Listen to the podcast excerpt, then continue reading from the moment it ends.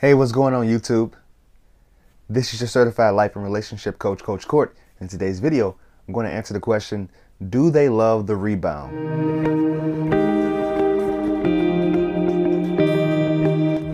Thank you for sticking around. Uh, I appreciate you guys doing that. If you are viewing me for the first time, please subscribe to the channel by clicking that subscribe button and ringing that little bell so you're notified for my newest content. The big question that I get from my clients is, do they love their rebound?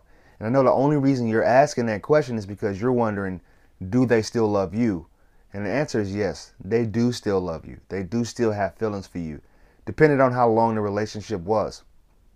But also, uh, even if it wasn't for a substantial amount of time, they still are going to have those memories and they'll ruminate on those memories when they're not with you. Uh, because a lot of things needs to be taken into account when it comes to dealing with their rebound person. But before I get into that, if you want my help via email, please reach out to me on my website, www.fruitfulseedz, with a Z at the end, .com.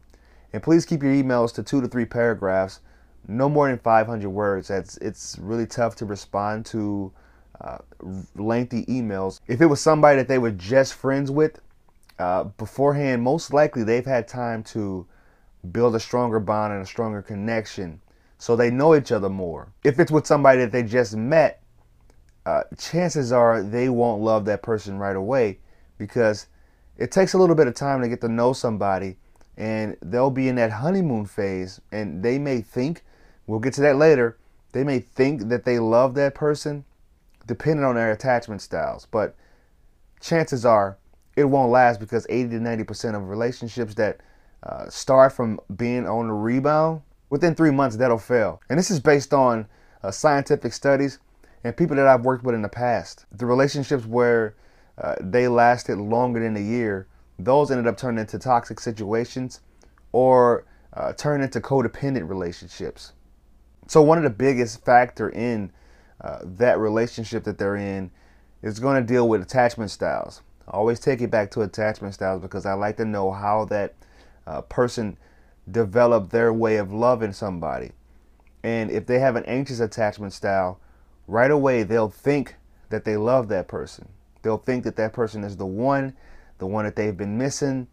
But because anxious, preoccupied types have an unhealthy way of viewing love and falling in love with people, they'll make it seem as if they love that person right away and they may have really deep intense feelings for them but after that three four month mark uh, they'll start to see who that person is. The mask will come off.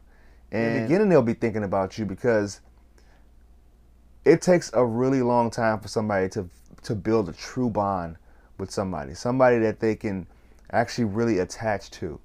And the anxious type they will continue to think about you because if they are bonded to you, if they're connected to you, um, that's one thing I like about the anxious, preoccupied type. They're very committed to the person that they're with.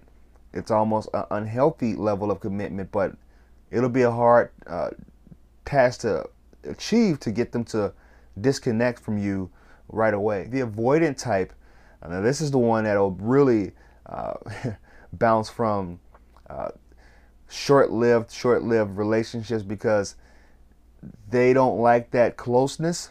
They don't crave it. They don't need it. So if they were connected to you and had an attachment to you, um, that's first off, it's it's a very hard thing. First off, it's a very difficult thing for them to do to begin with, because when people get really close to them, that's when they'll start to distance themselves and they'll dart on that person or they'll gain their independence back.